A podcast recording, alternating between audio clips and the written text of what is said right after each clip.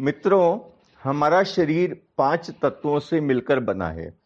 पाँचों तत्वों का संतुलन बना रहे तभी हम स्वस्थ, तन, मन और मस्तिष्क के स्वामी बने रहते हैं। आकाश, वायु, अग्नि, जल और पृथ्वी को पंच तत्व का नाम दिया गया है। आज हम बात कर रहे हैं अग्नि तत्व के विषय में।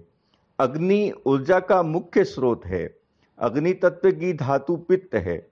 सूर्य तथा मंगल अग्नि प्रधान ग्रह होने से अग्नि तत्व के स्वामी ग्रह माने गए हैं। हम सभी जानते हैं कि सूर्य की अग्नि से ही धरती पर जीवन संभव है। यदि सूर्य नहीं होगा तो चारों ओर अंधकार के अतिरिक्त कुछ भी नहीं होगा। और मानव जीवन की तो कल्पना ही नहीं की जा सकती। सूर्य से सभी ग्रहों को ऊर्जा मिलती है।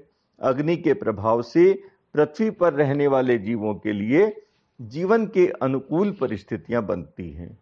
सभी प्रकार की ऊर्जा, चाहे वह सौर ऊर्जा हो या आणविक ऊर्जा हो या उष्मा ऊर्जा हो, सभी का आधार अग्नि ही है। अग्नि के देवता सूर्य अथवा अग्नि को ही माना गया है। सूर्य की मध्यम धूप का सेक न केवल सुरक्षित है, बल्कि सेहत के लिए भी ज़रूरी है। इससे हड्डियों को मजबूती देने वाला विटामिन डी मिलता है। कुछ देर धूप में बिताना मूड पर भी सकारात्मक असर डालता है। सूरज की रोशनी मांसपेशियों को पोषण प्रदान करती है और हाई ब्लड प्रेशर में भी आराम मिलता है। सूरज की रोशनी दांतों और बालों के लिए भी फ़ायदेमंद है। फेफड़ों और किडनी पर भी अच्छा असर पड़ता है। सूर्य की रोशनी त्वचा रोगों में भी फ़ायदेमंद है। मित्रों, आज हमने अग्नि तत्व के विषय में बात की।